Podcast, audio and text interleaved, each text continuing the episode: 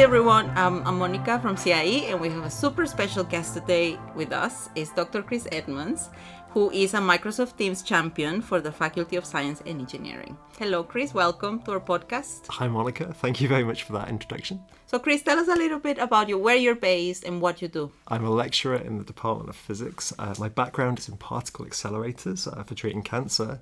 Um, but now I'm working on ways of educating the next generation of physicists, so um, ways of including new audiences and inspiring people to, to take up physics.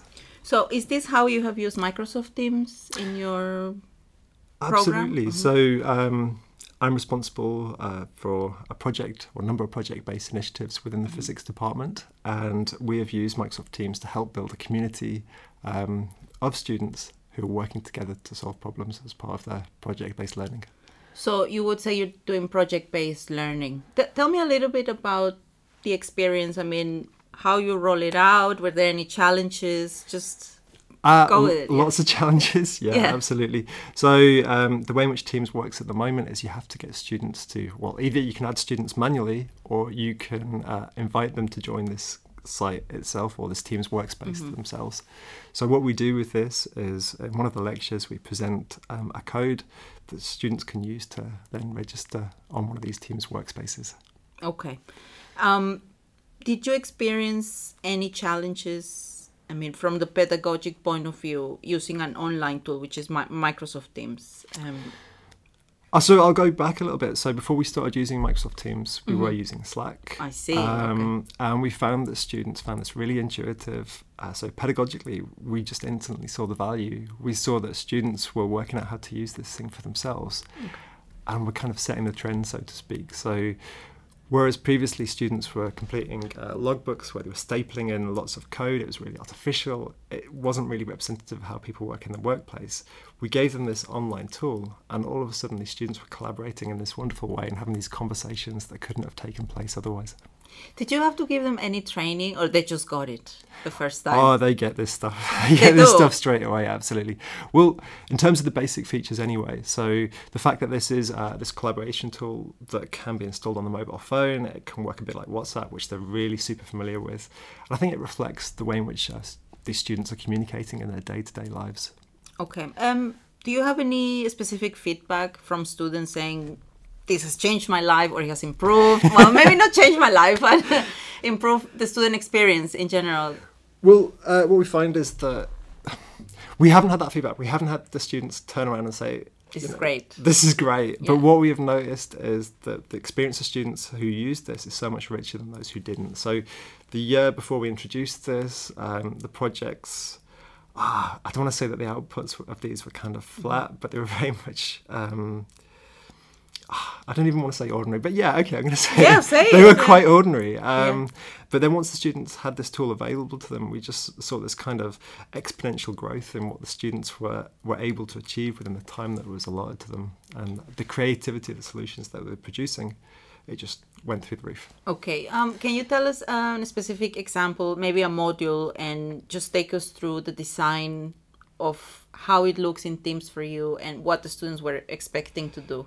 Sure, yeah. Uh, so I'll look towards our final year project for our BSc students, which is Phys 379.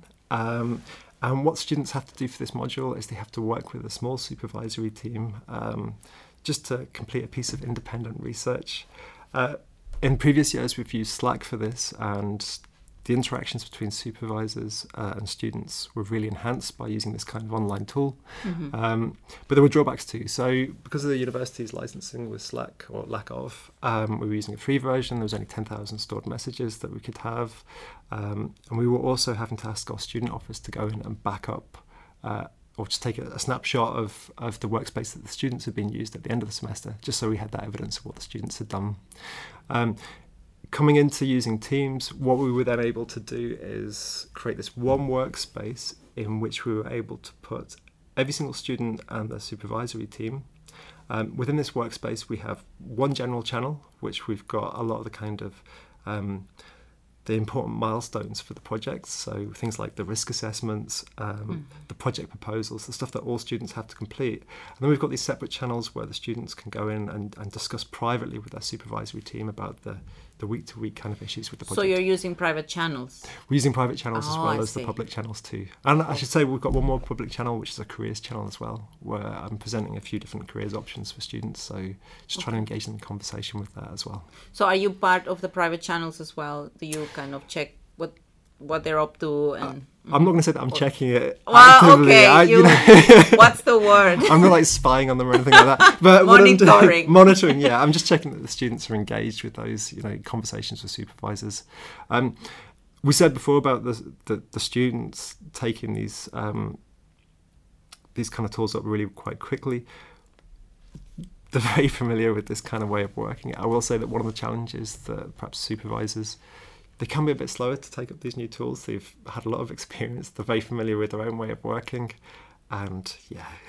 okay It's so how, how sure do you manage this because people don't like change yeah right so you need to find a way um, it comes through. Uh, well, it's coming through as a lot of conversations at the minute, and as I said, there are some people who are super willing to take up these tools and they're very happy and very comfortable with it, and there's some other people that need a, a little bit more support with it as well. So just making sure everyone's needs are met, or hopefully everyone needs are met. do you feel that maybe the more students ask for this kind of tools the change gets easier from the side of the lecturers i mean so So I, I think that lecturers recognise that this kind of tool is is definitely necessary uh, for students in terms of the experience that they're developing. That they recognise that these kinds of tools are used in the workplace, and that students have that really valuable experience of using these now.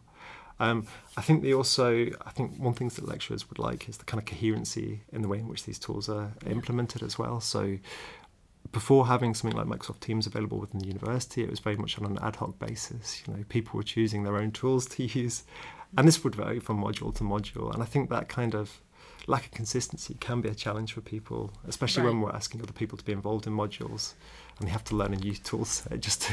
Yeah, so that leads me to my next question, which is how do you manage the use of different tools in the student learning journey? By this, I mean the VLE and other platforms, maybe your department uses or student use like Facebook and WhatsApp. And how do you manage and integrate to deliver the best teaching and learning experience, group work, assessment? So we have different platforms in limited time.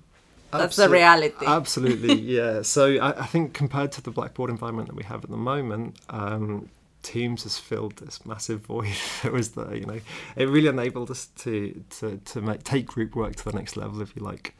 Um, we recognise that with Teams just relatively being new to the university, um, we're kind of pioneers with that. The integration with Canvas, which is coming up, isn't quite there yet, but it's pending, and we can see how that's going to work as well. So, I think the the integration still some work to be done, but at the moment, what we're doing is is putting the content that we need to put on on Vital. That's there. That's available. Students are aware of the team space.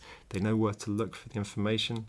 Um, but it is a case of kind of fudging it at the moment. But we can see the light at the end of the tunnel with that. Thank you. Um, if someone else were to implement Teams for teaching and learning, what are the three pieces of advice you would give them? So three pieces of advice. So to start off with, I'd say start small. Um, there's lots of different ways in which this stuff won't work quite as you expected. Um, we tried it with uh, some interns first that we had over the summer just to make sure that we were comfortable with it and that it would meet our requirements. Um, there are a lot of things that teams, you know, and, and software tools like this will say that they do on paper and it'll sound absolutely amazing, but you really need to understand how that works before you can implement it effectively. So the second piece of advice is as you start to use this kind of software, you'll see some of the, or you'll become aware of some of the tools that you really want to use. You'll look on uh, the roadmap uh, that says when these tools are going to become available, and I'll have a date on it. Don't always believe that date. So taking an example of our group module, uh, sorry, our final year projects module that I mentioned before. Uh, having a private channel was like absolutely fundamental to this. We really needed that in order to be able to do what we wanted to do.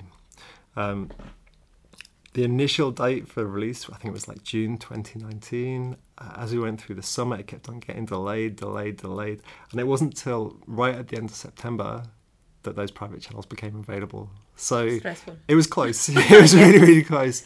And had that had they not have available then, we would have had to default back to our initial um, original set of tools. So yeah, and also with that, it wasn't quite as we expected. So the private channels, um, we have 60 students in this particular module. Um, the private channel is currently limited to only 30, so we had to create a, a second workspace in which um, students then had to kind of overflow into. So I think it's just being prepared to. okay. And what's number three? Number three is be persistent. So when you start using these tools with students, uh, you'll be super aware of the benefits of this. It may take the students a little while to realize this too. So um, if you try this with students, uh, the very first session, you might not get that much engagement with it. Keep on going by the second, third, or fourth session, then you'll really find that students are getting switched onto it. Okay, so basically, is start small, be prepared, and be persistent. Absolutely. Oh, okay, I think that's sound advice. so finally, what is the way forward for you in the use of Microsoft Teams for teaching and learning, and as an institution? Where do you see Microsoft Teams falling into in the big picture for us as an institution? I think uh, this kind of tool for us is absolutely perfect for our project-based learning. Um, so we've we've got it set up now for our third year BSc module. Uh, we'll hopefully look to do the same for our fourth year module in future years. Um, we're also trying this in our second year module as well. So again, trying to provide this consistent experience for students as they go through the the kind of degree of using these kind of online tools where they can really kind of collaborate and talk to each other and work together to find these really interesting solutions to problems. So it seems like you highly recommend this for collaboration and communication, which is the goal of Microsoft Teams, really, or any type of tool like this is the end goal. Um, is there anything else you would like to add? I'd, I'd, I'd, say just give it a go. I think for us it's worked really, really well. I'm sure for everyone it won't be the same kind of journey, but good luck. Okay. Thank you, Chris. Thank you.